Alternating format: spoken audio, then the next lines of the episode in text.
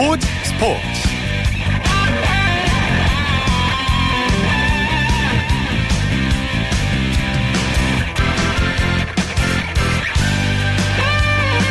여러분 안녕하십니까 아나운서 오승원입니다.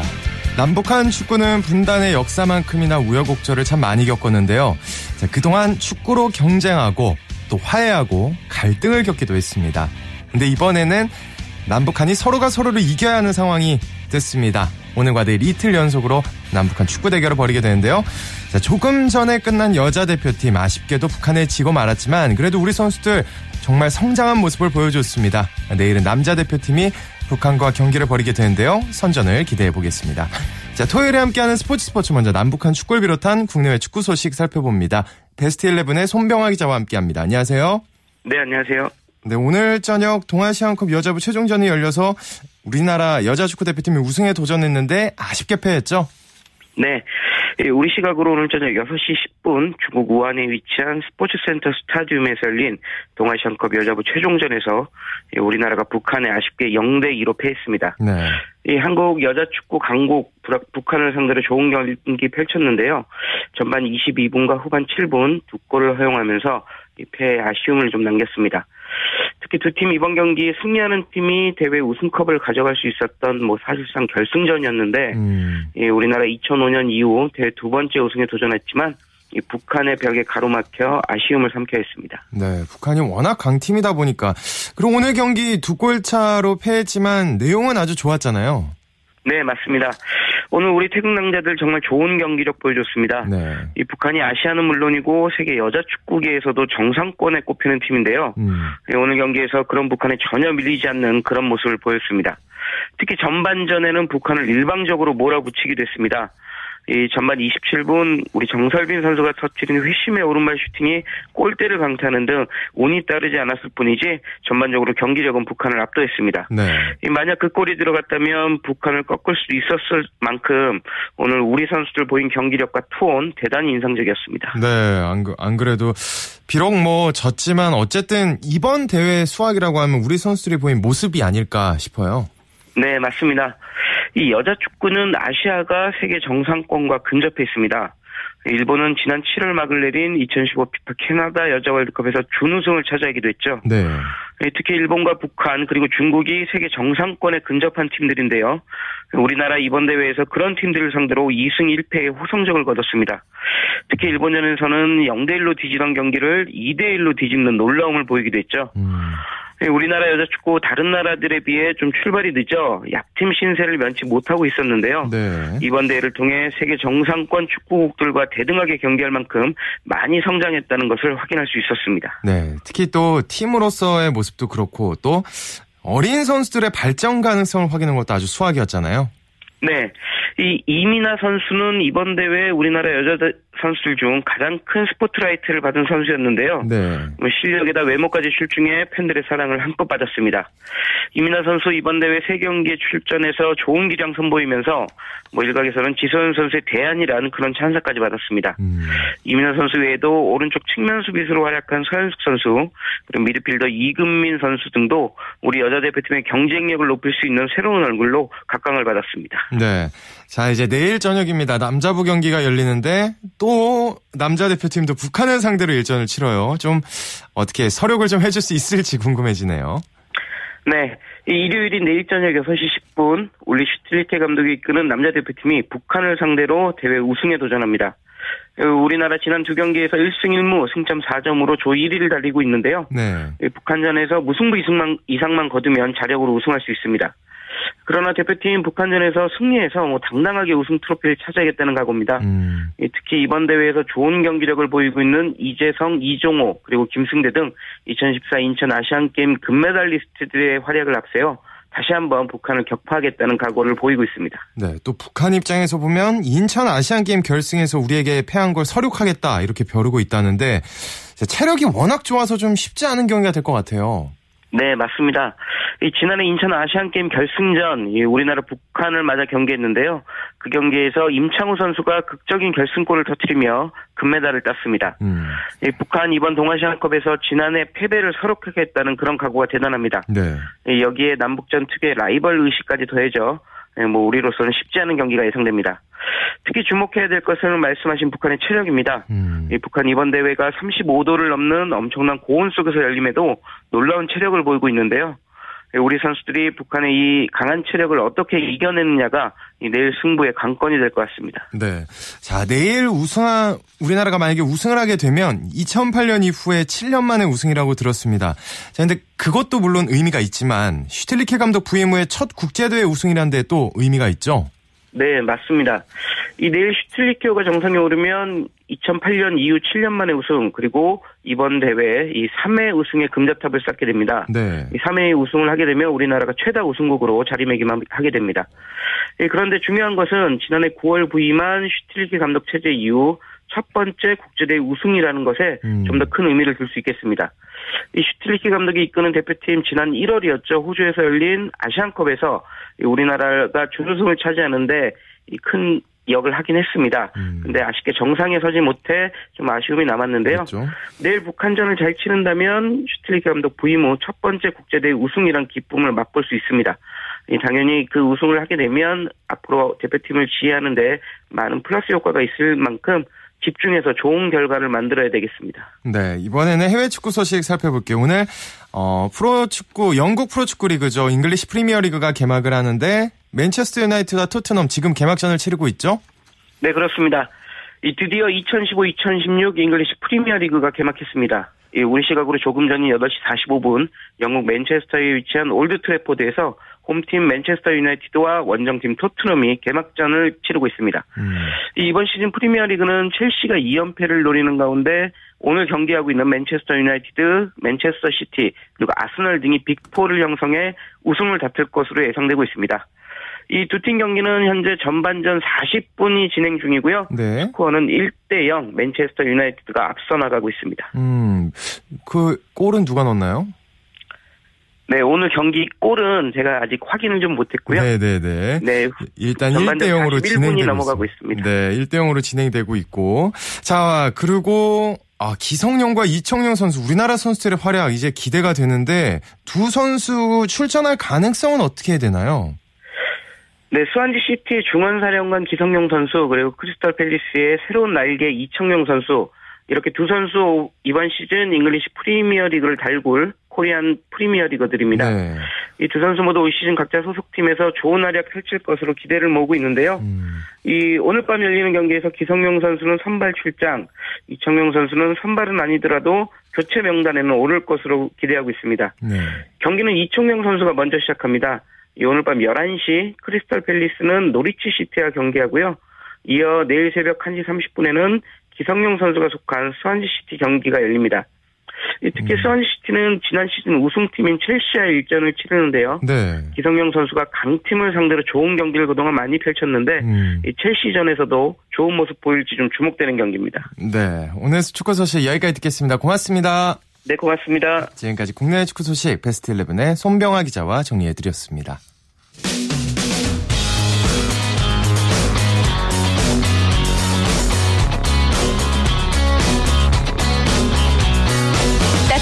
비판이 있습니다. 냉철한 분석이 있습니다. 스포츠 스포츠 한 주간의 해외 스포츠 소식 정리합니다. 월드 스포츠 오늘 연합뉴스 영문뉴스부의 유지호 기자와 함께합니다. 안녕하세요. 네 안녕하십니까. 네, 어, 육상 선수 800명 이상의 도핑 의혹을 담은 보고서가 유출됐다. 이런 아주 충격적인 소식이 있네요. 네, 영국 선데이 타임즈와 독일 방송 보도에 따르면 조사 대상 육상 선수 5천 명중 800명 이상에 대해서 도핑이 매우 의심된다고 네. 기록된 국제육상경연맹의 보고서가 유출이 됐습니다. 어, 2001년부터 2012년까지 열린 올림픽과 세계 육상 선수권 대회에서 나온 육상 메달 3분의 1을 이들이 차지했다는 내용도 포함됐는데요. 음. 어, 도핑 의심되는 선수가 딴 메달은 모두 146개입니다. 이 중 금메달이 쉬운 5개고요. 도핑을 이유로 메달을 박탈당한 선수는 아직까지는 없습니다.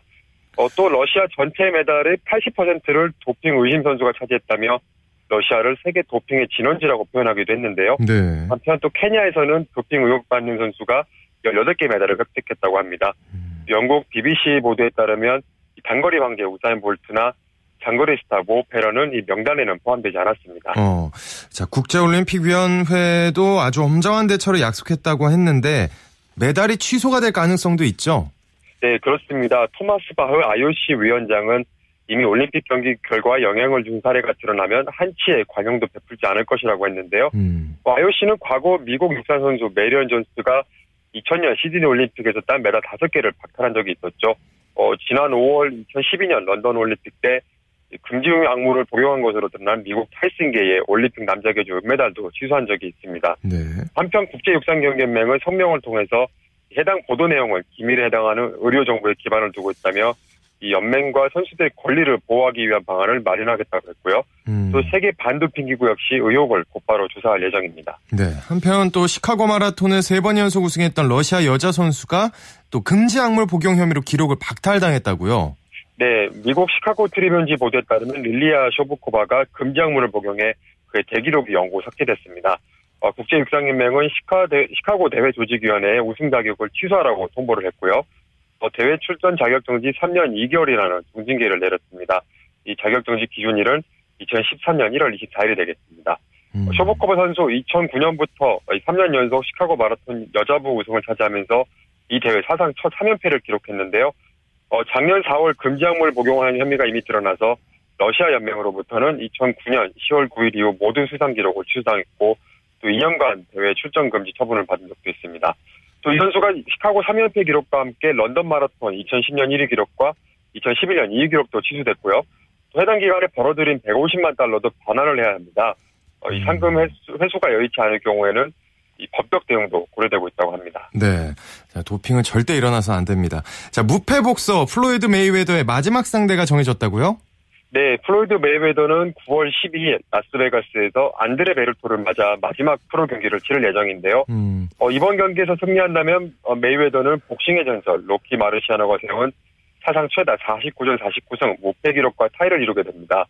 어, WBA 웰터급 잠점, 잠정 챔피언인 베르토의 통산 전적은 33전에 30승 3패인데요. 최근 6경기에서 3승 3패로 부진합니다. 네. 이 선수가 이 메이웨더 같은 강자와 맞붙은 적도 아직 없고요. 음. 어, 이번에는, 이번에 기록 달성을 위해서 메이웨더가 약한 상대는 저 아니냐, 이런 얘기도 나오고 있긴 합니다. 네네. 어, 이에 메이웨더는 자신이 그 어느 때보다 열심히 훈련하고 있고 또 충분히 강한 상대를 만난 것이라고 설명을 하고 있는데요. 한편 메이웨더의 프로모션 측은 메이웨더가 매니 파키아오와의 재대결을 펼칠 것이라는 루머를 지금은 부인하고 있습니다. 그렇군요. 또 중국의 수영 스타 순양 세계 선수권 남자 자유형 800m 3연패를 달성했네요. 네, 러시아 카잔에서 열린 세계 선수권에서 이 순양 선수가 7분 39초 96의 기록으로 800m 우승을 차지했습니다. 어, 지난 2011년 중국 상하이 대회 때부터 이 세계 선수권 이 종목에서 3회 연속 우승을 했는데요. 이 800m가 2001년 일본 후쿠오카 대회부터 정식 종목이 된 후에 이 종목 3연패는 순양이 처음입니다. 음. 어, 이 선수 또 이번 대회 400m에서도 우승하면서 2관왕에 올랐고요. 200m에서는 은메달을 차지했습니다. 어, 1500m에서도 역시 대회 3연패를 노리는데요. 성공하면 두 개 대회 연속 3관왕을 차지하게 되는 것이고요. 네. 한편 순양의 중국 대표팀 동료 닌쩌따오가 아시아 선수 처음으로 자유형 100m 금메달을 땄습니다. 예, 대단하네요. 자, 또 미국 대표팀에선 라이언 록티와 KT 레데키가 맹활약을 했다고요? 네, 록티는 개인 혼자 200m에서 우승하면서 이 종목 최초로 4개 대회 연속 금메달을 차지했는데요. 어, 개인 종목을 통틀어서는 호주 수영 영웅 그랜테켓에 이어 두 번째로 어, 4대회 연속 금메달을 차지하게 됐습니다. 이번 대회 한편 여자 자유형 200과 400, 1500m에서 정상에 오른 레데키는 단체전 여자 개인, 개형 800m에서 금메달을 합작해서 4관왕에 올랐는데요. 어, 특히 1500m에선 15분 25초 48로 예선에서 자신이 세운 세계 기록을 갈아치우기도 했습니다. 네. 또 한편 바레인 출신의 10살짜리 소녀, 10살입니다. 최연소 출전 기록을 세웠다고요? 네, 이 선수 2005년생입니다. 예. 어, 알자인 타레크 선수 접영 50m 예선에 출전했는데요. 사실 10대 소녀들은 뭐 케이티 레데키를 포함해서 종종 등장했지만 음. 이런 큰 무대에 10살짜리가 출전한 적은 처음입니다. 네. 어, 이 선수는 목표는 세계 최고 수준의 무대에서 올림픽 챔피언 같은 유명한 선수들의 기술을 지켜보고 경험을 쌓는 것이라고 말했는데요. 음. 어, 64명 중 예선에서는 최하위로 쳐졌습니다. 41초 13의 기록으로 이 예선 전체 1위를 했던 사라 셰스트롬과 무려 15초 70이 차이가 나는데요. 음. 어, 이 어린 선수 수영 선수 출신 아버지를 뒀는데 하루에 두 번 일주일에 5일간 훈련을 해왔다고 합니다. 음. 사실 이 세계 선수권 대회는 자국 대표 선발전을 거쳐야 출전할 수 있지만 나이 제한은 없는데요. 네. 어, 앞서 남자부에선 올해 12살인 미얀마의 안테카웅 수트 선수가 남자 평양 100m에 나서기도 했습니다. 어, 이러다 보니 어린 선수의 출전을 두고 걱정하는 목소리도 좀 있는데요. 그렇겠죠. 어, 부모나 주변 사람들로부터 좀 부담을 많이 받을 것 같아 걱정하는 목소리가 있습니다. 네. 어쨌든 뭐 경쟁을 통해서 나왔다면 뭐 역시 국가대표죠. 또 지우마 호세프 브라질 대통령이 1년 남은 2016 리우 올림픽이 역대 최고 대회가 될 것이다. 이렇게 얘기했다고요?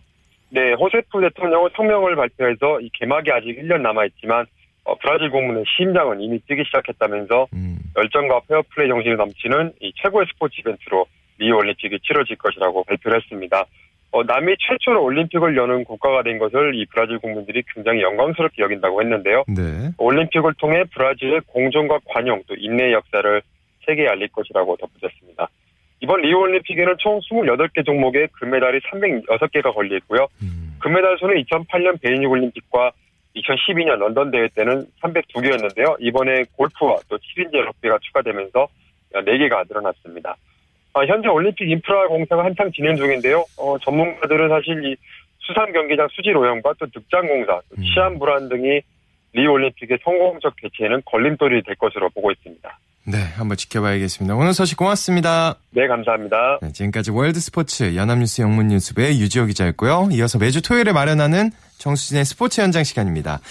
자, 요즘 사회 각 분야에서 재능 기부가 아주 활발하게 이루어지고 있죠. 스포츠 선수들도 재능 기부에 적극적으로 참여하고 있습니다. 각 분야 최고의 선수인 국가대표, 이들이 여름방학을 맞아서 스포츠를 배울 기회가 부족한 청소년들을 대상으로 스포츠 교실을 진행하고 있는데요. 자, 그래서 오늘은 국가대표와 함께하는 스포츠 교실 현장으로 함께 가보시죠. my 사인을 크게 해 항상. my. my가 제일 중요해. 네. 알았지? my가 왜 중요할까? 어, 자기. 네. 네, 제가 나와 있는 곳은 서울 광장초등학교 체육관인데요. 지금 초등학생들이 배구 연습에 푹 빠져 있습니다. 바로 국가대표 선수와 함께하는 스포츠 교실에서인데요. 사단법인 대한민국 국가대표 선수회가 여름방학을 맞아서 진행하는 시간입니다. 이 배구를 비롯해서 농구, 탁구, 복싱, 수영, 유도, 핸드볼 이렇게 7개 종목을 서울, 경기, 강원도에서 진행하고 있는데요. 그중에서 배구 교실을 함께 해보시죠. 저는 사단법인 대한민국 국가대표 선수의 조성준 과장입니다. 작년에 국민생활체육회에서 은퇴 선수 지원 사업으로 작년부터 지금 돼갖고 지금 2회째 지금 맡고 있는 거고요. 큰 틀에서 보면 이제 대한민국의 미래를 이끌어 나갈 그 청소년들이 건강한 생활을 좀 이렇게 할 수 있도록 그리고 이제 미래 어떤 국가대표 선수도 이렇게 생활체육을 통해서 또 발굴도 하고 예, 하는 측면에서 이제 저희가 이런 사업을 계속 진행해 나가고 있습니다. 다리는 늦어도 팔을 딱 펴고 그대로 코트 쪽으로 그대로 네 몸이 돌려지면 바로 저렇게 가. 알았지? 해봐. 발 펴고. 움직여. 그렇지. 잘했어. 네, 예전에 선수로 활약했던 분들이 아주 세세하면서도 자상하게 지도하고 있는데요. 아이들과 함께하는 소감을 들어보시죠. 안녕하세요. 저는 배구 지도자 이순열입니다. 저는 한국도로공사에서 운동을 했고요. 애들한테 늘 하는 얘기가 성실하면은 나중에 이 다음에 너희가 최고가 된다. 그렇기 때문에 하루도 빠짐없이 운동을 하러 나와라. 우리 친구들이 자신 있게 아 내가 배구를 배웠는데 여기서는 배구만 가르친 게 아니고 모든 것을 다 가르쳐 주더라. 인성도 가르쳐 주고 그런 여러 가지 점으로 해서 저희는 아이들을 지도하고 있습니다. 저는 배구 유소년 지도자 김혜숙입니다. 아, 저는 경북여상에 서 운동했었고 프로팀은 이제 한국 후지필름에서 배구를 했었습니다. 배구가 기술적인 것보다 아이들이한테 이제 배구가 재밌는 운동이라는 걸 가르쳐 주기 위해서 일단은 이제 흥미 위주로 하면서 기술을 이제 부여시켜 주는 거거든요. 일단은 배구를 함으로써 이제 협동심 나 혼자가 아니라 내가 도와줘야 뭐 뭔가를 뜻을 이루고 아이들도 지금 너무 재밌게 잘하고 저희가 1시부터 시작하는데 막 12시 반부터 와서 공 만지고 노는 게 너무 보기 좋은 거예요. 거예요. 저희가 갖고 있는 기술 아이들한테 다 이렇게 전해줄 수 있는 게 너무 좋은 거예요. 네, 배우 교실 유혜자입니다. 예전에 8688 때 여자 배우가 항상 제일 인기 있을 때 운동했던 여자 배구 선수. 이제 지도자로 이렇게 변신해서 우리 친구들하고 함께 하고 있는데요. 함께 하시는 그런 마음이랄까? 좀 어떤 건지 여쭤보고 싶어서요. 그 예전에 저희가 운동했을 때 그런 생각도 나고 또 같이 웃고 떠들고 하다 보면 저희가 더 신나는 것 같아요. 이렇게 섬세하게 하나하나 챙겨주시면서 하시더라고요. 운동이라는 건 처음에 기초를 배울 때 그때가 가장 중요하거든요. 그래서 배구도 국가대표 선수들이 아무래도 어, 처음에 정확한 거를 가르쳐 줬을 때 좋은 효과가 나는 것 같아요. 여기 온 아이들도 배우 교실이 즐거워서 온 아이들이거든요. 그러니까 저희도 아이들하고 같이 즐겁게 지금 땀을 흘리고 수업을 하고 있는데 배구라는 걸 통해서 본인의 그런 열정 같은 거 있잖아요. 아이들도 막 그런 것들 마음껏 발산을 하고 성인이 돼서도 어, 이 감각이 있을 거라고 생각을 하거든요. 그래서 그런 좋은 느낌으로 인해서 가지라고 저희도 최선을 다하고 있습니다. 친구들이 좋아하는 이제 공격을 할 건데. 네. 시작하면은 스텝 뛴다. 시작해 맞춰. 준비 시작. 그렇지. 자 뒤로 가고. 네, 배구 삼매경에 빠진 아이들은 중간에 쉬는 시간에도 쉬지 않고 공을 만지고 있는데요. 그만큼 배구 배우는 게 즐겁다고 합니다. 서브 넣을 때도 공을 때리기 때문에 오히려 스트레스를 해소하는 것 같기도 하고 집중력도 많이 필요해서 많이 재밌고 그런 것 같아요. 처음에는 많이 어려웠는데 서브 넣을 때는 먼저 팔에 힘을 뺐다가 서브 넣을 때 그 공이 닿을 때 힘을 주면 또 잘 나간다는 거 알아서 서브도 이제 잘 넣게 됐고 under 들어올 때도 공이 들어올 때 자세를 많이 낮추면 자기 원하는 곳으로 갈 수 있게 됐다는 거를 알아서 이게 쉬워졌어요. 뭔가 배우면서 더 잘하는 게 느껴지니까 더 재미있는 것 같아요. 네. 남은 기간 동안 배구 열심히 해서 몸도 튼튼해지고 마음도 튼튼해지면 좋겠어요. 아까 하는 거 볼 때 막 파이팅도 외치면서 목소리도 크게 하고 하던데 배구 하는 거 재밌어요? 네, 그 서브도 재밌고 언더도 투수도 다 좋아요. 우리 친구가 이렇게 배구 하면서 어, 나 좀 배구 잘하는 것 같아 이런 느낌이 들어요? 네. 어, 어떨 때 그런 느낌이 들어요? 서브가 넘어가거나 언더를 잘했거나 토스를 잘할 때 그런 생각이 들어요. 앞으로 열, 열심히 배구 배울게요. 배구라는 거를 잘 알고 있긴 한데 접해볼 기회가 없어서 뭐 그냥 지냈던 것 같은데 이런 기회가 와서 처음에 배운 걸로는 어려운데 점점 하루하루 할 때마다 실력이 느는 것 같아서 흥미를 느꼈어요. 화이팅! 네, 지금까지 국가대표 선수와 함께하는 스포츠 교실 전해드렸고요. 저는 정수진이었습니다.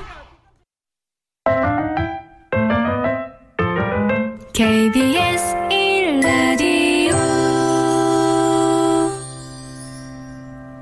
스포츠 세계의 라이벌을 집중 조명하는 시간, 스포츠 라이벌의 세계 시간입니다. 매주 토요일에 만나고 있죠. 한겨레 신문의 김동훈 기자와 함께합니다. 안녕하세요. 예, 안녕하세요. 자, 오늘 어떤 라이벌을 준비하셨나요? 예, 프로축구 1부 리그를 K리그 클래식이라 그러잖아요. 네. 2부 리그를 K리그 챌린지라고 하고요. 음. K리그 클래식이 인기가 더 많은 건 사실이지만 올 시즌에 K리그 챌린지에서는 똑같이 등번호 18번을 달고 뛰는 바로 이 두 선수 덕분에 어, K리그 챌린지도 인기가 만만치 않습니다. 네. 어, 주인공은 상주 상무의 이정엽 선수 그리고 서울 이랜드의 주민규 선수인데요. 아. 다음 주 수요일 날 8월 12일 날 두 선수의 올 시즌 세 번째 맞대결이 예정돼 있어서 벌써부터 뜨거운 관심을 모으고 있습니다. 어, 일단 그럼 두 선수의 프로필 좀 간략하게 살펴주시죠. 예. 주민규 선수가 1년 형입니다. 어. 주민규 선수가 90년 4월생으로 만 25살이고요. 이정엽 선수는 91년 6월생으로 만 24살. 아, 주민규 선수는 풍생중학교하고 대신고등학교, 한양대학교를 졸업한 뒤에 K리그 챌린지팀 고양 FC에서 미드필더로 뛰다가 올해 신생팀 서울 이랜드로 이적을 했는데요. 그러면서 포지션도 최전방 공격수로 변신을 했습니다. 네. 아, 이정협 선수는 부산이 고향인데요. 덕천중학교와 동래고등학교 그리고 숭실대학교를 나와서 프로축구 1부 리그팀 K리그 클래식 부산 아이파크 고향팀에서 데뷔를 했거든요. 네. 어, 현재는 K리그 챌린지 팀인 상주 상무에서 군 복무 중입니다. 체격은 이제 둘 다 좀 키가 큰데요. 음. 이정협 선수는 186, 주민규 선수가 183, 이정협 선수가 조금 더 크죠. 그러네요. 몸무게는 이정협 선수가 75kg, 어, 주민규 선수가 82kg로 주민규 선수가 조금 더 나갑니다. 오, 그렇군요. 자, 그럼 두 선수의 활약이 대체 어느 정도길래 K리그 챌린지 무대가 들썩이고 있다, 뭐 이럴까요? 그렇습니다. 주민규 선수가 20경기에서 무려 16골을 넣으면서 예, 대단한데요. 득, 예, 네. 득점 단독 1위인데 경기당 무려 0.8골. 축구에서 경기당 0.5골만 돼도 엄청나다 그러거든요. 음, 메시라든가 이런 선수들이 경기당 0.5골이 안 돼요. 근데 경기당 0.8골이면 정말 놀라운 득점력이고요. 아, 네. 어, K리그 챌린지에서 국내 선수로는 사상 최다골 기록을 경신을 했습니다. 음. 어, 특히 이 선수가 원래 미드필드에서 최전방 공격수로 포지션을 바꾼 선수여서 더욱 좀 놀라움을 주고 있습니다. 바꾼 지가 오래됐나요? 올 시즌부터 바꿨어요. 근데 이렇게 잘하고 예. 있어요. 야, 예. 이정협 선수는 7골로 득점 랭킹 7위지만 6개의 어시스트로 또 도움 주기 부문에선 2위에 올라 있는데요. 네. 이 득점과 도움 주기 모두 능한 모습을 보여주고 있습니다. 음. 이렇게 돼서 공격 포인트를 보면 주민규 선수가 18개, 이정협 선수가 13개지만 또 경기 MVP 예, 음. 이정협 선수가 6번으로 전체 1위고요. 주민규 선수가 5번으로 공동 2위. 그러니까 두 선수가 뭐 거의 K리그 챌린지 무대를 평정하고 있다. 약간 스타일은 다르지만 어쨌든 굳건한 라이벌이 그렇게 플레이를 하고 있는데 예. 자, 두 선수의 지난 두 번의 맞대결 아주 명승부였다면서요. 그렇습니다. 이 상주 상무와 서울 이랜드가 K리그 챌린지에서 최고의 공격력을 보여주고 있거든요. 네. 예, 상무는 경기당 평균 2.7골, 이랜드는 경기당 이- 평균 2.3골을 넣고 있는데 두 팀이 만나면 산술적으로 다섯 골이 나온다는 얘기잖아요. 네. 근데 공교롭게도 두 팀의 1, 2차전 맞대결에서 산술적 통계 그대로 상무가 이랜드를 3대 2로 이겼어요. 이야, 두 번 또 펠레 스코어로. 그렇습니다. 네. 주민규 선수는 두 번의 맞대 결에서 무려 세 골을 넣었고 이정엽 선수도 두 번의 맞대결에서 한 골과 두 개의 도움주기를 기록했습니다. 네. 특히 두 번째 맞대결이 아주 흥미로웠다고 들었는데 어떤 맞대결이었나요? 예, 지난 6월 20일 날 잠실 종합운동장에서 열렸던 경기였는데 네. 그때까지 상무는 5연승, 이랜드는 6연승으로 나란히 1, 2위를 달리고 있었어요. 음. 그러니까 이 경기를 앞두고 1위를 달리던 상무의 박항서 감독은 선수들한테 농담으로 주민규한테 골을 먹으면 그냥 안 두겠다. 이렇게 주민규 주의보죠. 예, 네. 주민규 주의보를 내렸지만 주민규 선수가 전반 13분 만에 선제골을 넣었어요. 음. 예, 하지만 상무가 그때 이제 전반에 이정엽 선수를 투입하지 않고 있다가 왜냐하면 그 전에 동남아 원정 두 경기를 뛰고 왔거든요. 아. 그래서 후반에 투입을 했는데 이정엽 선수가 들어가자마자 후반 불과 13분 만에 세 골을 넣었는데 그 세 골에 모두 이정엽 선수가 관여를 했어요. 예. 한 골에 두 개의. 그러니까 순식간에 경기는 3대 1로 뒤집어졌고요. 어, 하지만 이제 주민규 선수가 후반에 한 골을 더 보태면서 어, 개인적으로는 두 골을 기록했는데 팀은 2대 3으로 이랜드가 졌죠. 음. 연승 도 이랜드가 6연승에서 끊겼고요. 반면에 상무는 이랜드를 잡고 6연승을 이어갔고 그때까지 9경기 연속 무패 행진도 이어갈 수 있었습니다. 박항서 감독이 가만히 두진 않았을 것 같고 아주 좋아했을 것 같아요. 자, 근데 두 선수가 나란히 같은 날 해트트릭을 달성한 적도 있다면서요? 예, 그렇습니다. 지난 6월 3일 K리그 챌린지 13라운드 경기였는데 어, 이정협 선수는 상주 시민운동장에서 열린 경남FC와의 홈 경기였고요. 음. 어, 전반 17분, 전반 34분, 후반 1분 이렇게 골을 넣으면서 K리그 챌린지 통산 9번째이자 개인 첫 해트트릭을 기록했습니다. 네. 이 같은 날 주민규 선수도 부천과의 원정 경기에서 후반에만 세 골을 다 넣었어요. 음. 그래서 K리그 챌린지 통산 10번째 해트트릭 그리고 역시 어, 자신은 K리그 무대에서 생애 첫 해트트릭을 완성을 했습니다. 두 선수가 같은 날에 해트트릭을 기록한 것은 K리그 클래식에서는 통산 6번이 있었거든요. 하지만 K리그 챌린지 2부 리그에서는 처음 있는 일이었습니다. 그래서 저는 주민규 선수도 뽑히지 않을까. 예. 동아시안컵 대표팀에. 예. 근데 뽑히지 못하면서 희비가 엇갈렸죠. 그렇죠. 이 주민규 선수로서는 큰 기대를 걸었지만 결국 같은 포지션의 이정협 선수에게 좀 밀리면서 어, 대표팀에 또다시 이름을 올리지 못했습니다. 어, 그런데 대표팀이 동아시안컵 대회를 앞두고 출국 직전에 공교롭게도 이랜다고 평가전을 가졌거든요. 근데 주민규 선수가 골을 넣었어요. 아이고. 그러면서 1대 0으로 이랜드가 대표팀을 이겼어요. 네. 주민규 선수로서 는 자신을 뽑아주지 않았던 슈틸리케 감독 앞에서 이른바 이제 골 시위를 벌인 셈이 됐습니다. 그 시위가 다음에는 좀 통할 수도 있지 않을까 하는 생각을 해보면서 자 다음 주 수요일에 열리는 두 선수의 3차전 맞대결이 그래서 더욱 기대가 되고 있는데 어떻게 전망하시나요? 예, 8월 12일 날 수요일 저녁 7시입니다. 장소는 상무의 홈구장, 상주 시민구장인데요. 두 선수의 올 시즌 세 번째이자 마지막 맞대결. 앞선 두 경기에서 3대2, 3대2 이렇게 스코어가 났다 그랬잖아요. 네. 더욱더 기대를 모으고 있는데 이 K리그 챌린지 1위 팀은 내년에 K리그 클래식으로 자동 승격이 돼요. 그렇죠. 그렇기 때문에 이 경기는 두 팀이 뭐 계속 1, 2, 3위 상위권을 형성하고 있는 팀들이기 때문에 어, 두 선수로 보나 또 팀으로 보나 아주 중요한 경기입니다. 음. 근데 이제 어, 이정엽 선수는 이제 동아시안 게임을 마치고 귀국을 하기 때문에 좀 피로가 좀 쌓여 있는 상황이 어, 될 것으로 보여지죠. 네, 그래도 한번 어떤 활약이 펼쳐질지 한번 기대를 해보겠습니다. 다음 주에는 또 어떤 이야기 들려주실 건가요? 예, 우선 두 선수의 세 번째 맞대결 결과를 다음 주에 가지고 이야기를 좀 해보고요. 네. 그리고 두 선수 의 이 어렸을 적 학- 학창 시절 얘기를 좀 오늘 못했는데 아, 이거 재밌을 것 같아요. 예, 그런 재미있는 일화들을 또 소개를 시켜드리고요. 두 선수 플레이 스타일도 아주 대조적이에요. 이런 얘기까지 집중 분석해드리겠습니다. 네, 오늘 소식 정말 고맙습니다. 예, 감사합니다. 스포츠 라이벌의 세계 한겨레 신문의 김동훈 기자와 함께했습니다. 쳤다 하면 홈런이고 슛 드라마. 그것이 바로 그것이 바로 손에 잡힌 우승 트로피. 목에 걸린 그 배달. 너와 내가 하나 되는. 그것이 바로 그것이 바로 그것이 바로 꿈꾸던 스포츠. 꿈꾸던 스포츠. 꿈꾸던 스포츠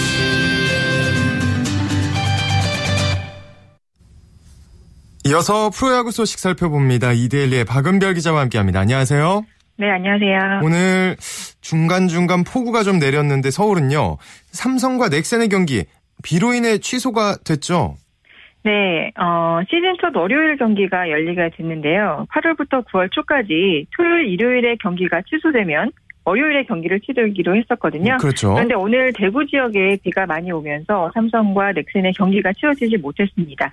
그래서 내일 모레 10일 월요일에 경기를 치르게 됐는데 또 이제 내일부터 쉬지 않고 8연전을 치르게 됐기 때문에 삼성과 넥센 모두 좀 다음 주 일정은 부담스러운 일정을 또 소화할 수밖에 없을 것 같습니다. 네, 시즌 초 월요일 경기를 결국 삼성과 넥센이 치르게 됐네요. 자, 삼성의 이승엽 선수 허벅지 부상으로 1군 엔트리에서 제외가 됐다고요. 네. 삼성 이승엽 선수가 웬만해서는 잘 아프지 않는 선수거든요. 어. 워낙 자기 관리를 잘하는 선수로도 유명하잖아요. 그런데 이 허벅 지 부상이 생겨서 당분간 결장을 하게 됐습니다. 오른쪽 허벅지 뒷근육이 약간 찢어졌다고 하고요. 한 2주 정도 쉬어야 된다고 하더라고요. 음. 삼성은 오늘 이승엽 선수를 1군 엔트리에서 제외했고요. 대신에 외야수 이상호 선수를 등록을 했습니다. 이승엽 선수 공백이 또 워낙 중심 타선에서 잘해주던 선수였잖아요. 네. 삼성의 1위 싸움에 또 어떤 영향을 미칠지 또 지켜보면 또 재미있는 포인트가 될 것 같아요. 네. 또 마산구장에서 열린 기아와 NC의 경기. NC가 어, 대단합니다. 기세가 7연승이네요. 네, NC가 오늘 9대 2로 기아를 상대로 여유 있게 승리를 했습니다. 네. 말씀하신 대로 7연승을 달렸는데요. 8월에만 지금 전승입니다. 어, 그러면서 NC가 2위 자리를 굳혀가고 있고요. 또 선두 삼성도 계속해서 추격하고 또 긴장시키고 있다는 점에서 지금 상승세가 심상치 않은 것 같고요. 오늘 선발 에릭 해커의 어, 호투가 있었고요. 또 11안타에 9점을 뽑은 NC의 투타 조화가 또 잘 이루어진 경기였습니다. 오늘 1회 김종호 선수 적시타가 결승타가 되고요. 이후에 뭐 2회 홈런 두 방도 터졌고 또 계속해서 추가점을 뽑아내면서 오늘 압승을 거뒀습니다. 기아의 김주찬 선수가 부상 때문에 1군 엔트리에서 말소가 됐는데 어, 김주찬 선수의 공백이 어느 정도 경기에 영향을 미쳤을까요? 음, 하나도 이 톱타자 이용률 선수가 빠져서 요즘 공격에서 되게 네. 어려운 경기를 하고 있잖아요. 근데 기아도 비슷한 상황인 것 같아요. 김주찬 선수가 빠지면서 공격이나 수비나 좀 잘 풀리지 않는 흐름이에요. 음. 지난주에 기아가 6연승을 거뒀는데 이번 주에는 지금 1승 4패밖에 못 올리고 있거든요. 네. 5위 싸움이 있어서 김주찬 선수의 공백이 기아로서는 중요한 과제이자 또 고비가 될 것 같습니다. 음, KT와 SK 경기는 어떻게 됐나요? 네, SK가 어, 6위 하나와 반게임 차 아슬아슬하게 앞선 5위 자리에 있었는데 오늘 졌으면 또 다시 자리가 바뀌었을 수도 있었죠. 어, 그런데 그렇죠. 오늘 역전극을 이뤄내면서 또 연패를 끊어냈습니다. 11대 8로 이겼고요. 오늘 무엇보다 선발 김광현 선수가 정말 네. 부진한 가운데서 또 타자들이 또 워낙 잘해주고 끈질기게 따라 붙은 것이 오늘 승리의 원동력이 됐습니다. 그렇군요. KT의 중심 타선 마르테와 김상현 선수 어, 시작부터 back-to-back 홈런을 터뜨렸죠. 네, 이 장면이 초반 SK 김광현 선수의 힘을 빠뜨린 게 아닌가 싶은데요. 음. 오늘 김광현 선수가 5회까지 어, 무려 7점을 내줬습니다. 네. 그런데 1회부터 또 KT 말씀하신 대로 마르테 선수, 김상현 선수가 홈런 두 방으로 또 석점을 뽑아줬습니다. 음. 어, 김광현 선수가 선두 타자 오정복 선수에게 우전 안타를 맞았고요. 그 다음에 이대형 선수는 삼진으로 잘 잡아냈는데 마르테 선수, 김상현 선수에게 back-to-back 홈런을 허용하면서 오늘 1회에만 3실점 했습니다. 또 모두 실투였는데 네. 이번 홈런을 포함해서 김광현 선수가 계속해서 너무 실점을 어, 쉽게 허용한 것이 좀 아쉬움 남는 결과로 이어진 것 같습니다. 그렇군요. 또 LG는 두산에 아주 극적인 재역전승을 거뒀네요.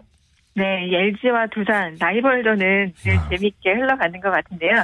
어, 8회까지 3대3 동점 상황이었어요. LG가 3대2로 앞서다가 어, 8회에 두산 오젤 선수에게 동점 홈런을 허용하면서 위기가 있었는데 바로 9회 초에 또 다시 한번 역전 점수를 만들어냈습니다. 네. LG 오주환 선수가 센스, 센스 있는 주루 플레이로 결승점을 만들어내면서 오늘 4대 3 한 점 차 승리를 거뒀습니다. 근데 LG의 이동현 선수와 두산의 유희관 선수가 둘 다 부상을 입었는데 상태는 어떤가요? 네, 일단 유희관 선수는 며칠 전에 런닝을 하다가 발목이 살짝 삐끗해서 음. 업혀서 더그아웃에 왔었거든요. 네. 두산에선 또 한 번 악재가 생긴 게 아닌가 싶었는데 다행히 염좌 수준이라고 하고요. 네. 부상이 정리해서 내일 경기에는 정상적으로 출전할 수 있다고 하고요. 음. 이동현 선수도 어제 경기 도중에 타구에 이 오른 손바닥을 맞는 부상을 당했어요. 그런데 오늘 검진 결과 또 뼈에는 이상이 없어서 한 2, 3일 정도만 쉬면 된다고 하더라고요. 두산과 LG 모두 좀 놀란 가슴을 쓸어내렸을 것 같고요. 네. 또큰 부상이 아니어서 정말 다행인 것 같아요. 네, 두산의 또 모범 FA, 지금까지 모범 FA입니다. 장원준 선수. 통산 1000탈삼진을 달성했네요. 네, 어, 오늘 경기 전까지 통산 1000탈삼진까지 4개를 남겨뒀던, 어, 장원주 선수인데, 오늘 5회 초에 남은 삼진 4개를 다 채우면서 KBO 역대 26번째 1000탈삼진 고지에 올랐습니다. 오늘 대기록도 세우고 좋은 날이었는데, 그리고 또 7이닝 30점으로 정말 잘 던졌거든요. 네. 그런데 오늘 사전의 지원을 갖지 못하면서 승리 투수가 되지는 못했습니다. 네, 또 롯데와 하나의 경기는 제가 4대 4까지 보고 들어왔는데 어떻게 되고 있나요? 네, 더 보셨으면 더 재밌었을 것 같은데, 바로 그 이닝에서, 네. 어, 또 역전까지 만들어냈습니다. 어디가? 네. 하나가요. 아, 네. 네, 네. 오늘 9회, 지금 9회 초가 진행 중인데, 음. 지금 4대 6으로 어, 하나가 앞서고 있습니다. 사실 하나가 오늘 경기 중반까지는 공격에서 무기력한 모습을 보이면서 0대 4로 뒤지고 있었거든요. 네. 어, 결정타가 나오지 않은 게 조금 계속해서 아쉬운 부분이었는데 8회 말에 기다리던 공격력이 폭발했습니다. 어. 1대 4에서 조인성 선수가 롯데 정대현 선수를 상대로 동점 3점 홈런을 때려내면서 승부를 원점으로 돌렸고요. 또 김경원 선수가 다시 정대현 선수에게 홈런을 뽑아내면서 오늘 홈런 두 개로 6대 4 역전을 만들어냈고 현재는 분위기는 하나 쪽으로 또 급격히 기울었습니다. 네, 아주 타자들이 잘 풀어주고 있네요. 자, 이번에는 해외에서 뛰고 있는 우리 선수들 소식 살펴볼게요. 피츠버그의 강정호 선수, 다저스전에서 아주 맹활약을 했죠. 네, 한국 야구 팬들에게는 오늘 제일 재밌었던 매치업이었을 것 같아요. 네. 강정호 선수가 다저스 홈 경기에서 5번 타자 유격수로 선발 출전을 했고요. 또 이날 다저스 선발이 그 메이저리그 최고의 투수를 꼽히는 커쇼였어요. 음. 이 커쇼와 첫 대결을 펼쳤는데 안타 한 개를 때려냈습니다.